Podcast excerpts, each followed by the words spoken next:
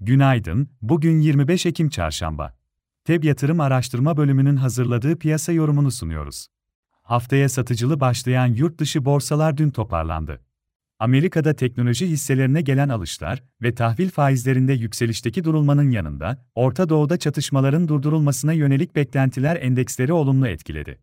Amerika tarafında dün S&P 500 endeksi %0.73, Nasdaq endeksi %0.93 yükseldi. Jeopolitik endişeler sürmekte birlikte, yurt dışı borsalar bu sabahta genelde olumlu tarafta hareket ediyor. Asya borsaları Çin'in ekonomik büyümeyi desteklemek için yeni bir teşvik paketini uygulamaya alacağı haberleri ile pozitif açıldı. Şanghay Endeksinde Kasım 2022'den bu yana en düşük seviyeyi gördükten sonra başlayan toparlanma devam ediyor. Avrupa borsalarının hafif yukarıda açılması bekleniyor. Amerika endekslerinde ise vadeli tarafta güne başlarken karışık seyir görülüyor.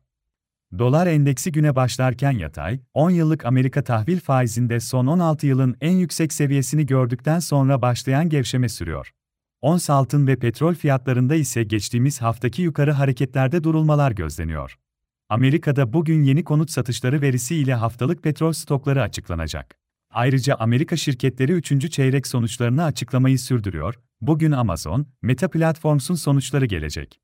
İçeride borsa şirketleri 3. çeyrek sonuçlarını açıklamayı sürdürüyor. Perşembe günü para politikası kurulu toplantısı olacak. Borsa İstanbul tarafında ise geçtiğimiz hafta yaşanan satışların sonrasında hafta başında başlayan toparlanma sürüyor. BIST endeksi dün günü banka hisselerindeki alışlarında etkisiyle %3.10 yükselişle 7990 seviyesinde kapadı. Bankacılık endeksi %5.19 yükseldi. Teknik olarak kısa vadeli göstergelerde toparlanma devam ediyor. Borsa İstanbul'da satışlarda hafta başından beri gözlenen durulmanın sürmesini, endekste toparlanma eğiliminin kısa vade için korunmasını öngörüyoruz. Endekste yükselen hareket içinde 8000 ara direnç seviyesinin aşılması durumunda teknik olarak yukarı eğilimin 8250-8400 bandına doğru sürmesi beklenebilir. Günlük bazda destek olarak ise 7870 ve 7750 seviyeleri önemli olacak.